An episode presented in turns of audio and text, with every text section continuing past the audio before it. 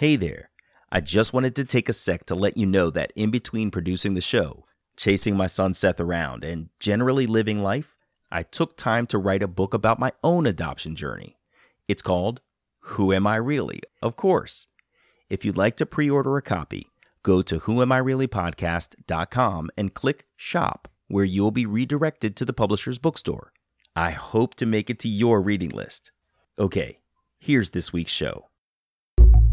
I just realized that what was so upsetting was all the stuff I'd missed. I missed 54 years with these people.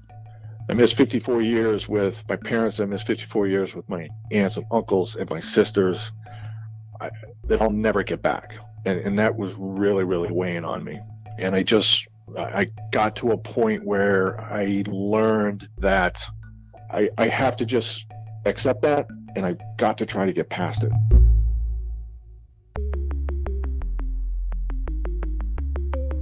Who am I? Who am I? Who am I? Who am I? Who am I? Who am I? Who am I? This is Who Am I Really? A podcast about adoptees that have located and connected with their biological family members. I'm Damon Davis, and on today's show is Bill. He called me from Virginia Beach, Virginia. When he was a kid, Bill saw clues here and there that he was adopted, but no one ever actually said it. It wasn't until he called an uncle he'd never met before that the truth was revealed, turning Bill's world upside down. He talks about how he felt toward the father he grew up with after learning the news, and how redemptive it's been to be accepted by his birth parents and his new siblings. This is Bill's journey. Bill tells his adoption story in parts. I gathered it was because he's had to accumulate the facts over his lifetime. The first part of his story he calls What I Knew, where he describes exactly that the things that he knew were the facts of his life. For example, he was born in January of 1963. His birthplace was a Methodist hospital in Omaha, Nebraska. His father's name was Bill. His first wife's name was Audrey. I knew that sometime when I was two years old, Audrey passed away in June of 65. And I know that uh, my father remarried my mother, who raised me, in uh, November of 67. That I knew. I, I, knew that I grew up with uh, a mother who wasn't my real mother. I knew she was my step, but I grew up with that stereotypical Walt Whitman uh, suburban family. There was nothing that uh, we couldn't do. Bill and uh, his wife Jean went on to have four children, uh, two boys and two girls. So I grew up as the oldest of five. Typical Irish Catholic family in Nebraska. The siblings, we were very, very close, but we fought like cats and dogs, just like kids do. uh, they were never uh, knockdown dragouts. They were just those, you know, he cool. took my toy. Classic sibling stuff. rivalry stuff. Yeah. Yeah. Now, if someone outside the family picked on one of us, well, then it was on because we would all take care of each other. But we, you know, we, we fought like cats and dogs. Bill said he did all of the typical stuff boys did back then. He was a scout. He went camping and hunting, hiking and stomping through the creeks. Bill attended Catholic schools through high school. When he was 16, the family relocated to California. But back when he was around 11 years old, he got his first piece of hard evidence about his adoption. I never had any clues that I looked at as clues at the time that I was different than the others. I knew that she was my stepmother, but I, I just, it, it didn't matter. She was my mother. Right. A couple of times I remember asking my father to tell me more about my mom's side of the family. Audrey's side of the family, because we were an Irish Catholic family, but we didn't have cousins. Uh, my hmm. father, my father had a older brother, but he was he was mentally handicapped and never married. And my mother Jean had a uh, had a brother, but he was the stereotypical California lifelong bachelor. So when all my friends would go visit cousins and stuff over the summer and Christmas, we didn't do that. So I, I remember asking him about my mom Audrey's family. because I knew about his family, but I didn't know anything about hers. And the answer I got on two separate occasions was it's not something I like to talk about because, you know, I, I loved her and she died from cancer and I, I it's just not something I could talk I can talk about. And as as a kid I just kind of said, okay. And I didn't push it. There was another time uh, I was uh, using the parish directory to call a friend of mine to see if I could come over and play. And while he he and I were on the phone, I was flipping through the directory and I found our name. And like kids do, I was sitting there reading, making sure everything was right. Mm-hmm. And when it listed the siblings, it said me with an A after it, brother one, brother two, and sister. And I thought, well, what's the A mean? So I, I looked at the front in the key and it said adopted. So when I hung up the phone, I found my, my father and I asked him, why does it say adopted after my name in the parish directory? And his response was, well, when I married your mother, Jean, she adopted you. And mm-hmm. I thought, oh, okay. Can I go to my friend's house now? Mm-hmm. And I never thought of anything else about it. The, the last time I remember asking him about it was, uh, it was probably after we moved. We were living in California and I was, I'd probably been in an argument with uh, somebody and I was feeling a little cranky. And I remember asking him another time about who I called my real mom, Audrey. And again, he gave me the same story. And I, I said, you know, if you don't tell me, I'm just going to have to find out on my own. And his response that time was, well, if you do, be careful because you might not like what you find. And mm. I hmm. thought it was an odd response, but I just didn't process it. I just didn't do anything with it. If you haven't figured it out, Bill grew up not knowing he was adopted. He's a late discovery adoptee. Bill told me his life just kind of went on and he joined the U.S. Navy in 1982 when he was 19 years old. Bill had posts in different parts of the country and all over the world, eventually landing on the East Coast where he met his wife. They started a family, bought a house, and started having children. I have just deployed. We were going across the Atlantic into the Mediterranean, and I get a message that I need to call home immediately because uh, there's a medical problem. So I, I was able to get a hold of a phone. This was before the internet, before email, so we just had to do things the hard way. I called home and I was told that my father had been diagnosed with inoperable pancreatic cancer. He had three to five months, and I needed to come home. Mm because this was going to be a uh, a six month deployment, so there was a shot I wouldn't see him again.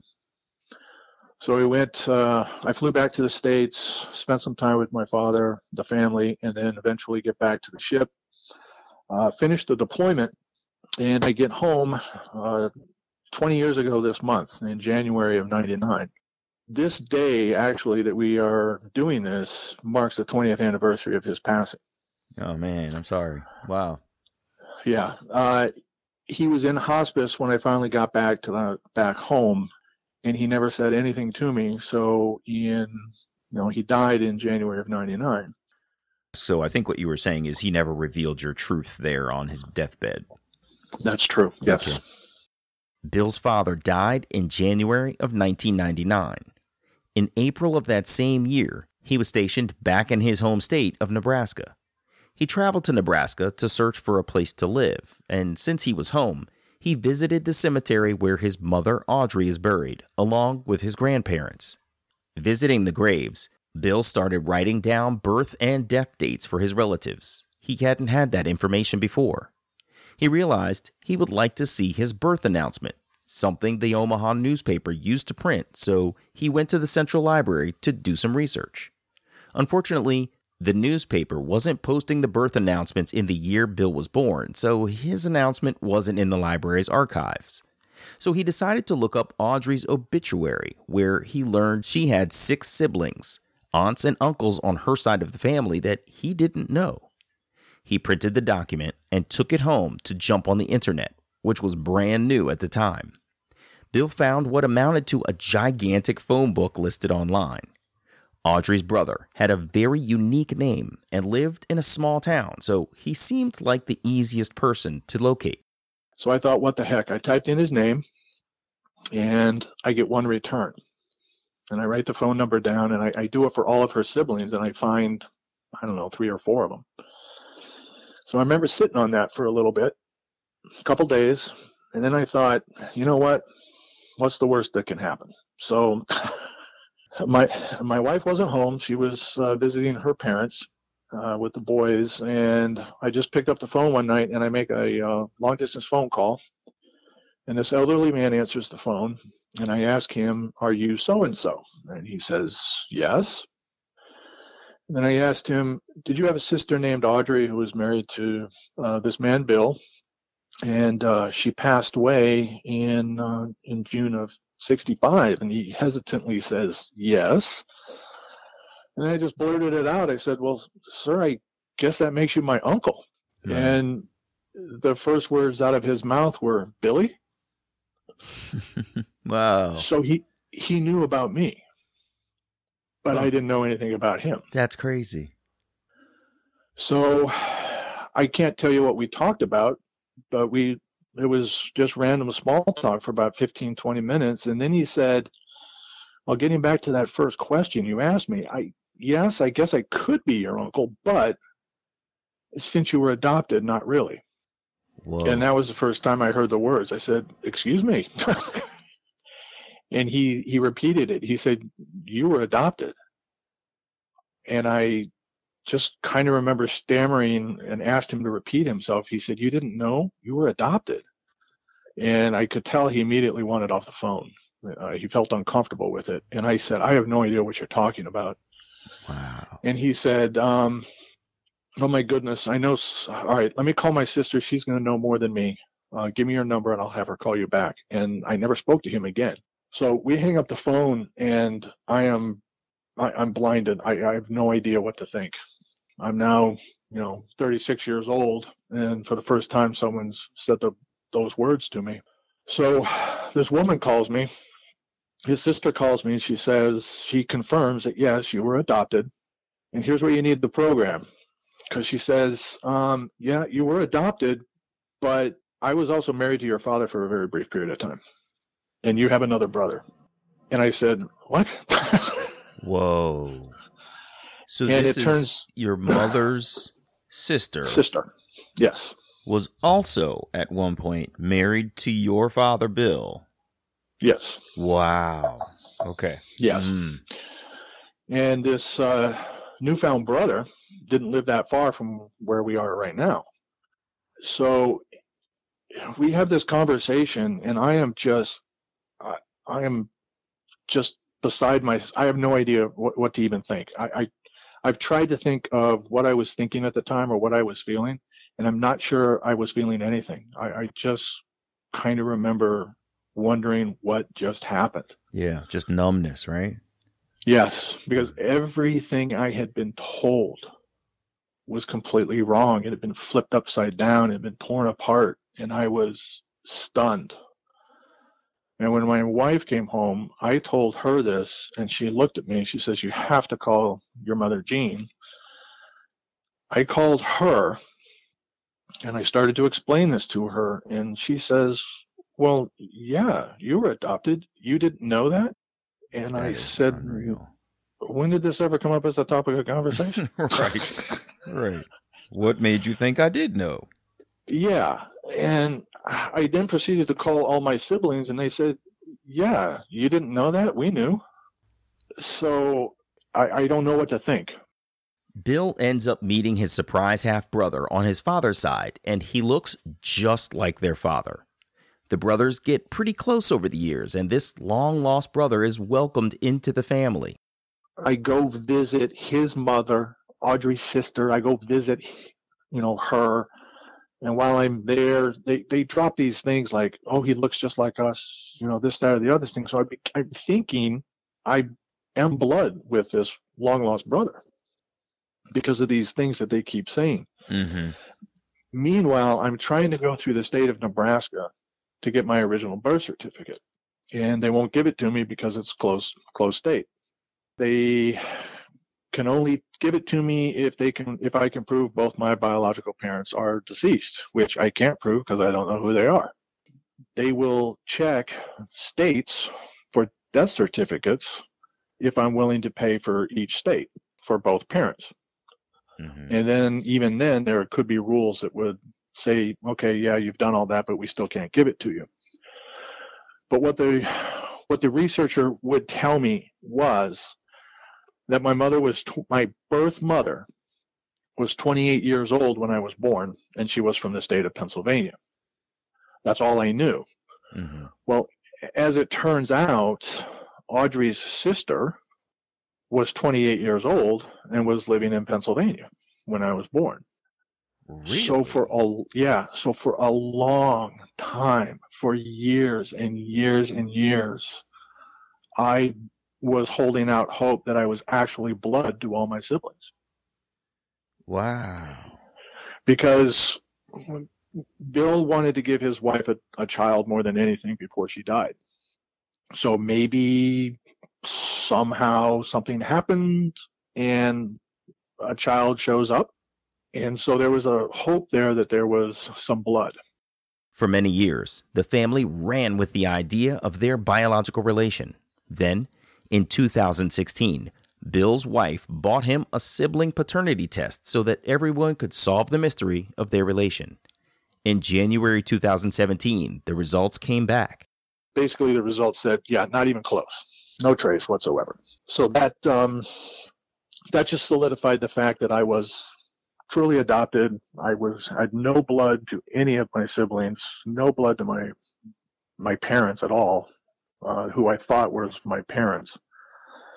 And it was a kind of a low point. It was a low point for me, and it was a bit of a low point for my siblings as well. Mm-hmm. So we. Um, how, how do you mean I, that? What were you guys like with each other? What did you feel between each other at this moment of confirmation?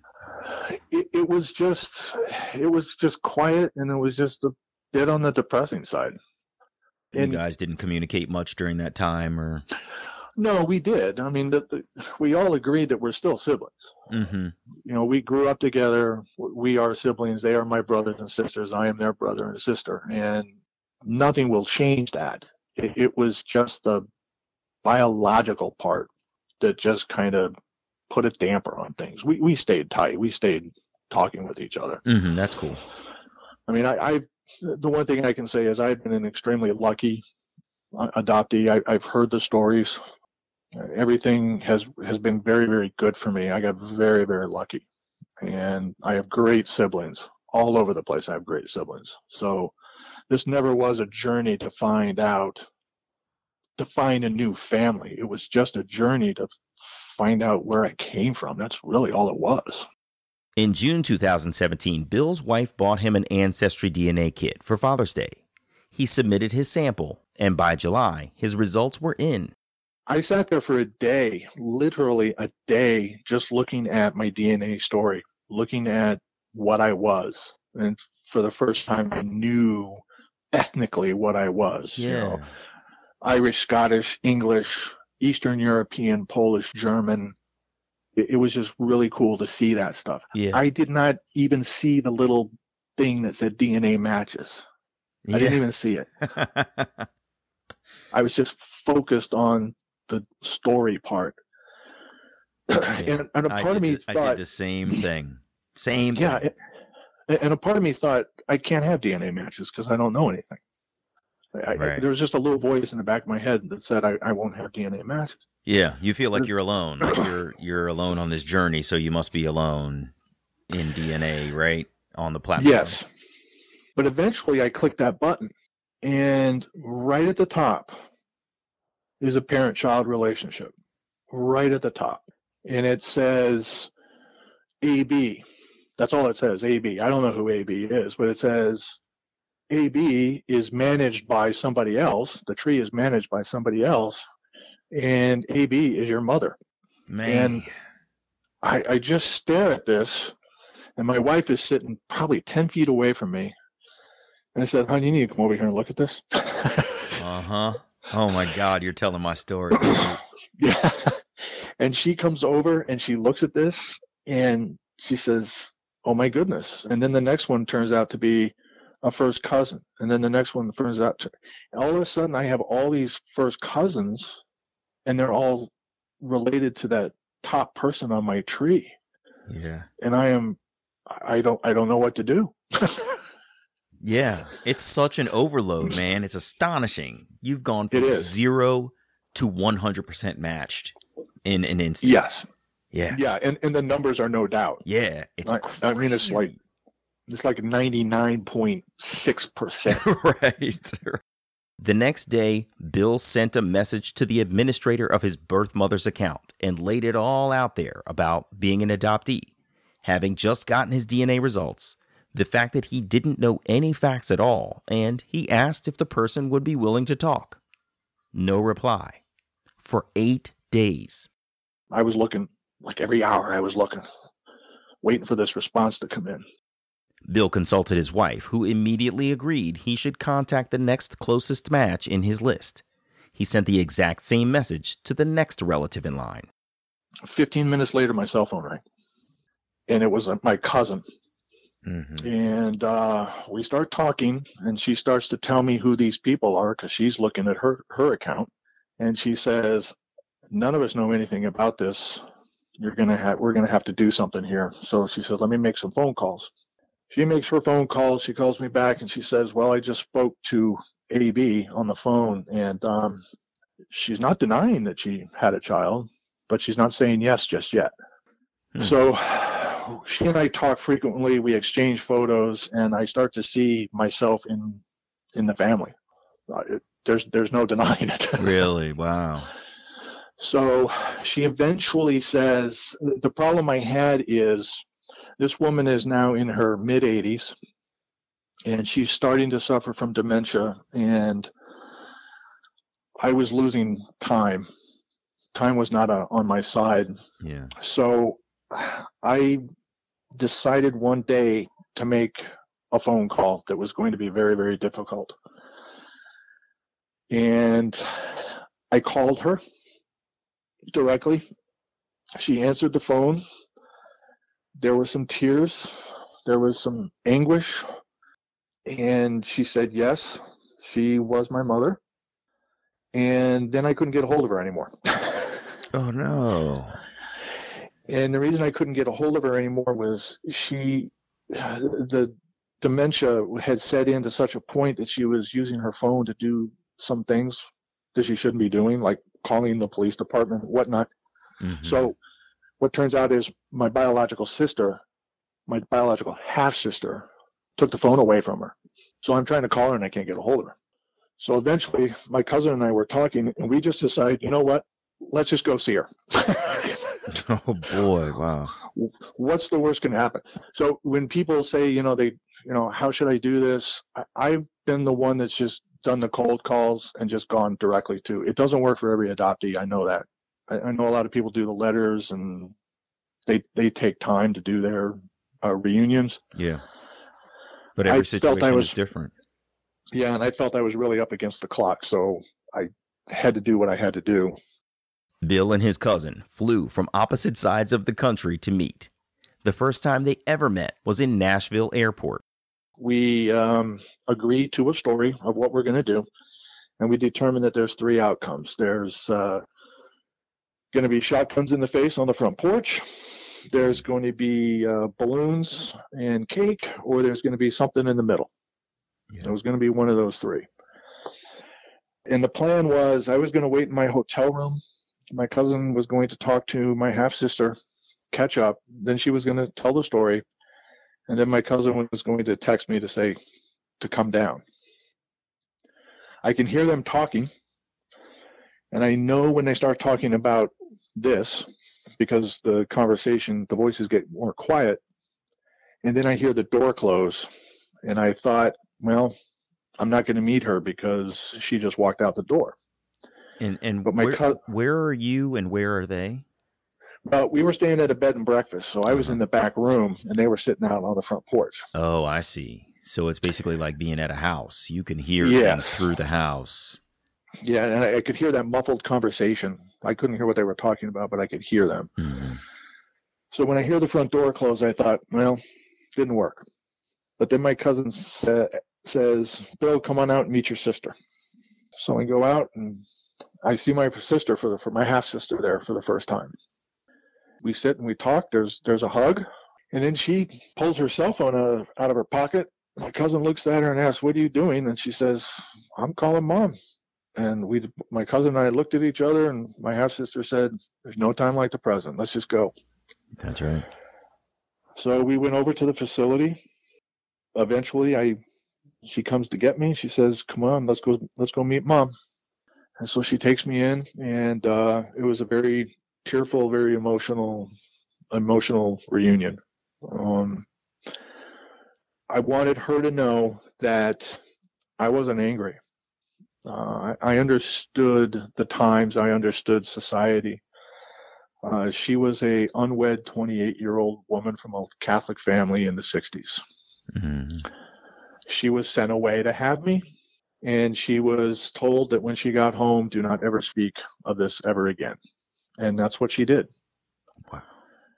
She even relayed that uh, a few weeks after she got home, after placing me for adoption, uh, she had received a letter that told her I had died. Wow. she Oh didn't quite God. believe it, but as, as I've done my research, it was something that was done. That's that's an unimaginable cruelty to Yes. inflict upon someone.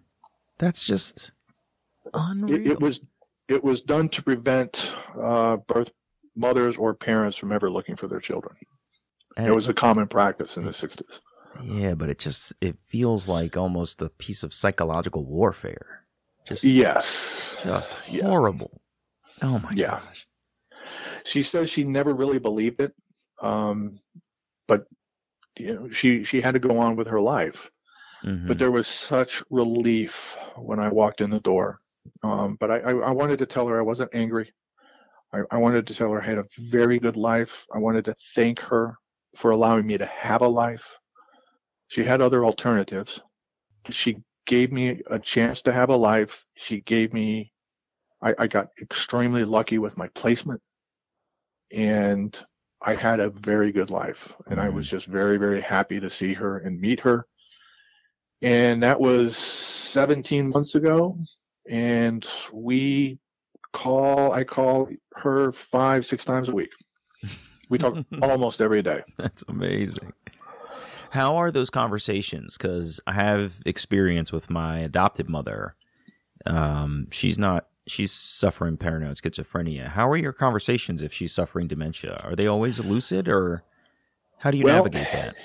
well the interesting part is her dementia was medication induced Really? she she had a change of medication and she's clear as a bell Wow, that's amazing.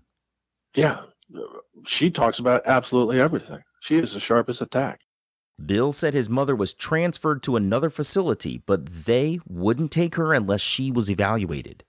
Their evaluation led to a complete cessation of her assorted medicines that brought her back to lucidity. He sounded so happy when he described his interactions with her now because she's up on current events and is generally an interesting person to talk with. Bill said when he broached the topic of his biological father, his birth mother said she was only intimate with one man and gave him his name. Bill searched his DNA results but didn't find the name specifically, only cousins with that man's last name. The guy turned out to be a lot harder to find in general. He's never been on the grid, so to speak. He just works every day, pays for everything in cash, and has never been in trouble with the law. It took nearly a year to find him with the help of a search angel who said, every time i've done this ex-wives will tell you anything and so That's pretty funny. so when I uh, called the ex-wife, she answered the phone after several rings, and she said, "You know, something told me to answer the phone. I never answer the phone when it rings, but something just told me to answer the phone." And so when I told her the story, she said, "I don't know anything about this. The only person that might know is my daughter. I'm going to turn this over to her. I don't want to be in the middle. If she doesn't call you, I can't help you. So I said, okay. Hmm. So her daughter calls me back, and uh, she is my biological father's only child that he remembers. Wow. He does not remember me. He does not remember hearing anything about me. He remembers being with her, but he doesn't remember her being pregnant or being sent away or my having been born. Right. And this is another little twist.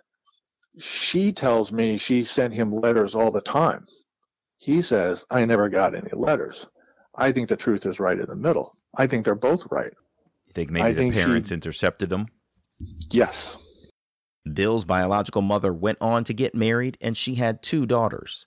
His biological father had one daughter, and Bill just thinks the world of his adopted and biological siblings. They are all the most amazing people, all of my siblings. The ones I grew up with and these siblings are the greatest people ever. And you're their older brother. And I'm still the oldest. Wow. Bill told me his birth father was tough to break down and engage. He started then with his sister on that side. In August of 2018, they agreed on a small town off the Pennsylvania Turnpike where they could meet. They got hotel rooms and spent 18 hours together just talking. It was Bill's sister and her husband and son, and Bill's wife. His sister left that meeting and went home and chatted with their father to work things out. Bill and his biological father had a few phone conversations, then they agreed to meet in that same town. my father is a uh, he's a listener. He likes to listen and allow other people to ask questions and tell stories. Uh, he asks a few questions, but he listens. And he says, I listen to what people don't say as much as to what people do say. Oh, that's fascinating.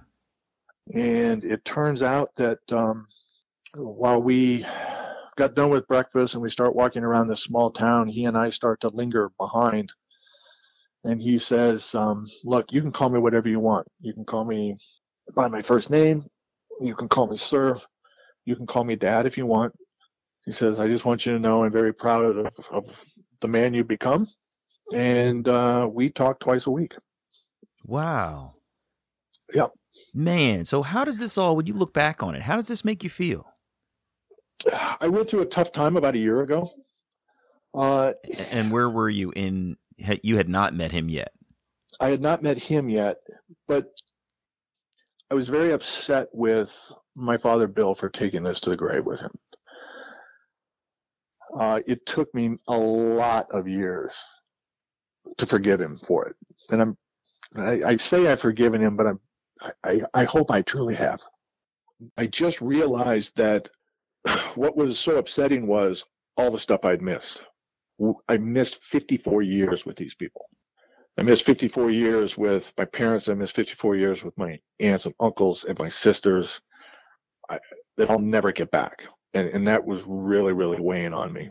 And I just, I got to a point where I learned that I, I have to just accept that and I got to try to get past it. And so had I been around, maybe I wouldn't have had the sisters. What would have been different had I been around? Yeah. Uh, And, yeah, and- that's an interesting piece of introspection when you insert yourself into a life that you didn't have. Basically, a whole gang of decisions on on the part of your biological parents automatically change. Um, Yes. because they are the new calculus is that they have a son, and you know some of the marriages that they had, you know the decisions they went made to go to certain places and meet new people. None of those things might have happened. So it is kind of fascinating to think what would happen if I was reinserted back into that life and how would things be different? Yes. And I also think that maybe I wasn't ready. Maybe this journey took me 19 years because maybe I just wasn't ready. Maybe I needed to learn that before I was allowed to to meet these people. Mm. Maybe things would have been different had I known them at 18 years old. That's also true. You were a different guy, younger, one would assume less stable is not the right word, but less mature And Right.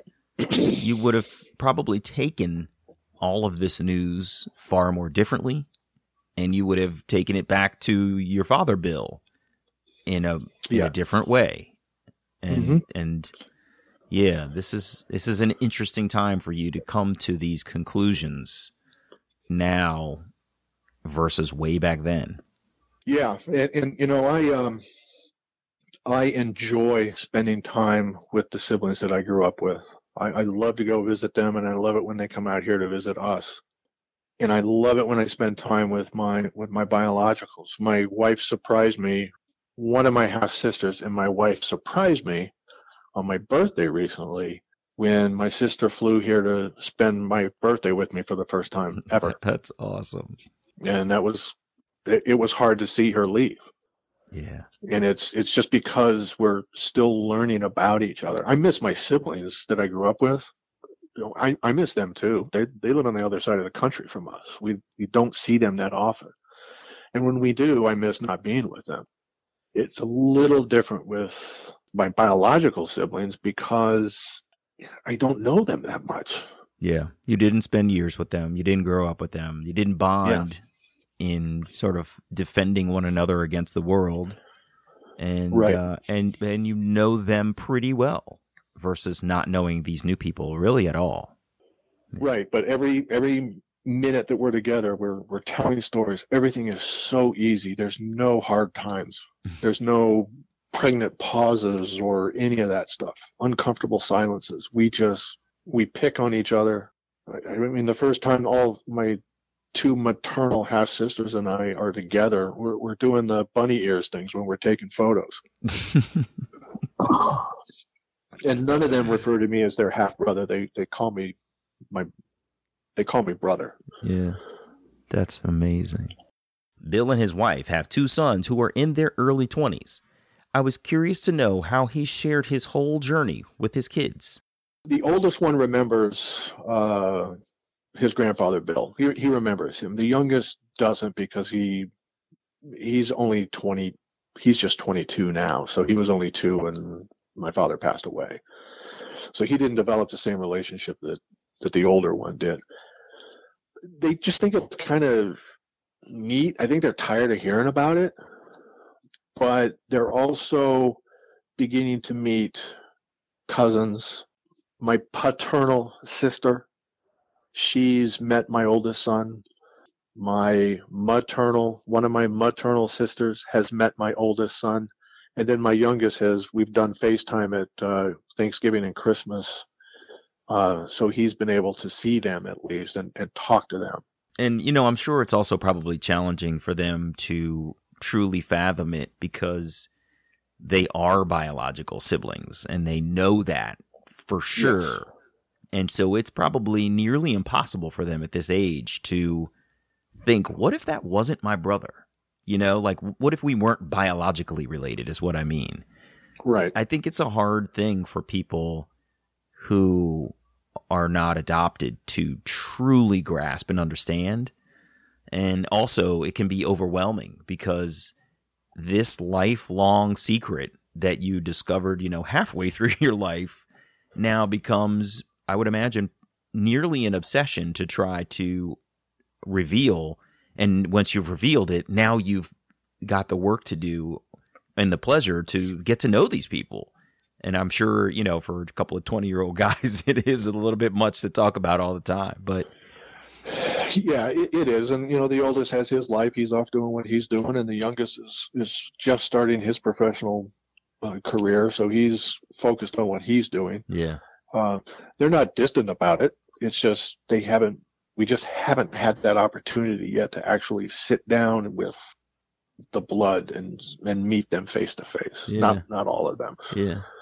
Interesting. Wow, Bill, this is really unbelievable. I mean, gosh.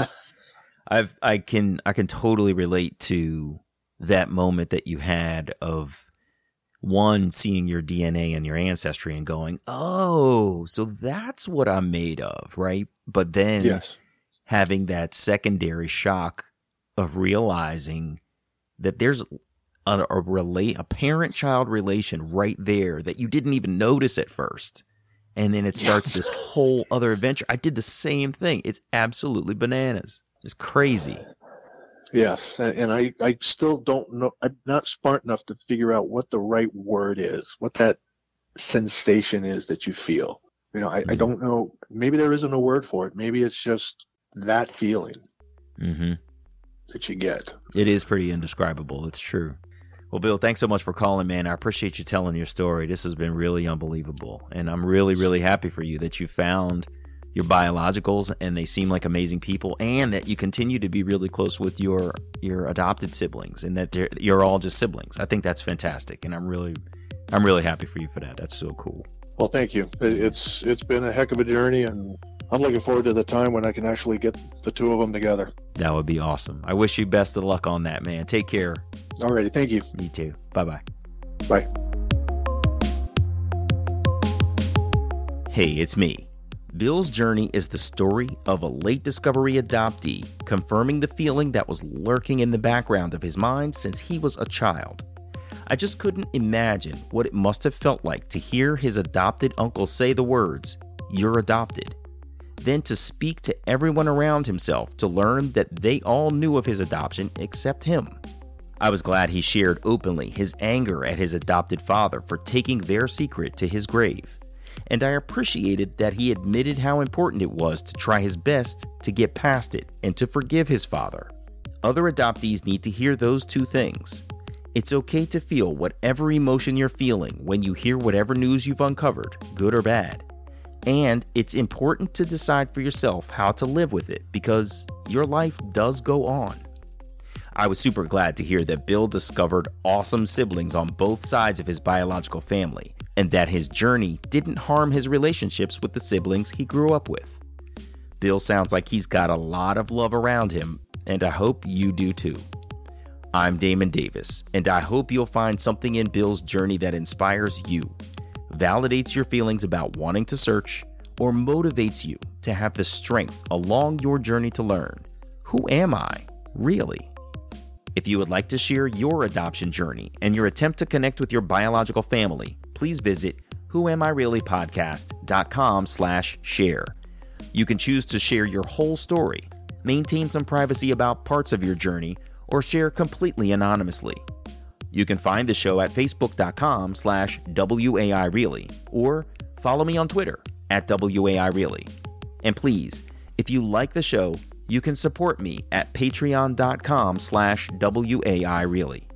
You can subscribe to Who Am I Really on Apple Podcasts, Google Play, or wherever you get your podcasts. And while you're there, it would mean so much to me if you would take a moment to share a rating or leave a comment. Those ratings can help others to find the podcast too.